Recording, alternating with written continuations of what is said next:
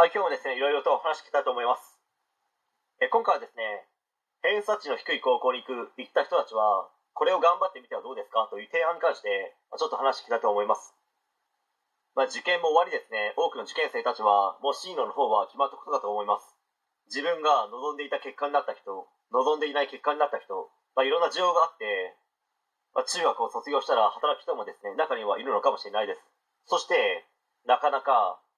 校というものが合わずにですね、定性高校、通信制高校に通うという人たちもいるのかと思います。別にそれが悪いということではなくて、まあ、自分がですね、これから話すことは、そういった人たちもですね、通じることなので、まあ、ぜひですね、参考にしていただけたらとても嬉しいです。まあ、それは何かと言いますと、前々からですね、いくつか話していますし、これからも話し続けることなんですけど、それは発信や配信ですね。まあ、SNS、YouTube、ブログ、ラジオなどを駆使し、影響力をつけていくというですね、人生の歩み方です。まあ、正直言って、発信に関しては、若ければ若いほど多くの人が見てくれるので、お得なんですよ。だってですね、そこら辺に寝っ転がってるおっさんの SNS とか YouTube なんて見たくないですよね。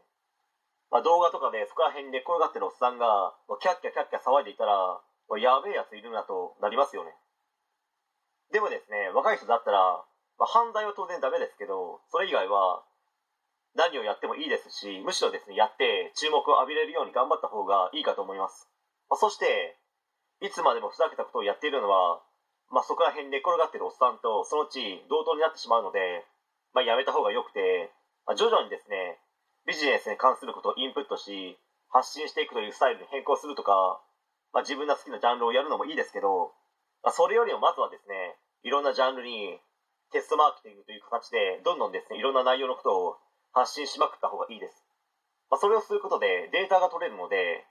まあ、そこからですね、どういったものが伸びるのかなとか、人ってどんなことに興味関心があるのかなというものが、はっきりとですね、数字で出てくるんですね。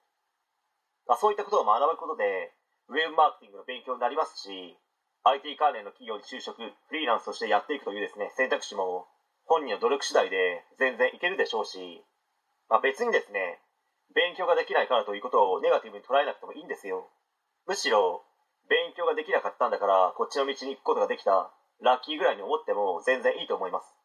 発信力だとか、ウェブマーケティングのスキルを身につけてしまえばですね、それは一生使える武器ですし、自身でお金が入ってくる自販機もネット上に作れてしまうですね、とんでもないものなんですよ。学校の勉強頑張って高学歴を手に入れても、ウェブマーケティングだとか、発信力のスキルを上げなければ作れないですから。まあ、なので、まあ、やるのもやらないのもですね、本人次第ですけど、こういった選択肢もあるんだということを頭の片隅にでも置いておいてもらえたらとても嬉しいです。頑張ってください。応援しています。はい。え今回以上になります。ご視聴ありがとうございました。できましたらチャンネル登録の方よろしくお願いします。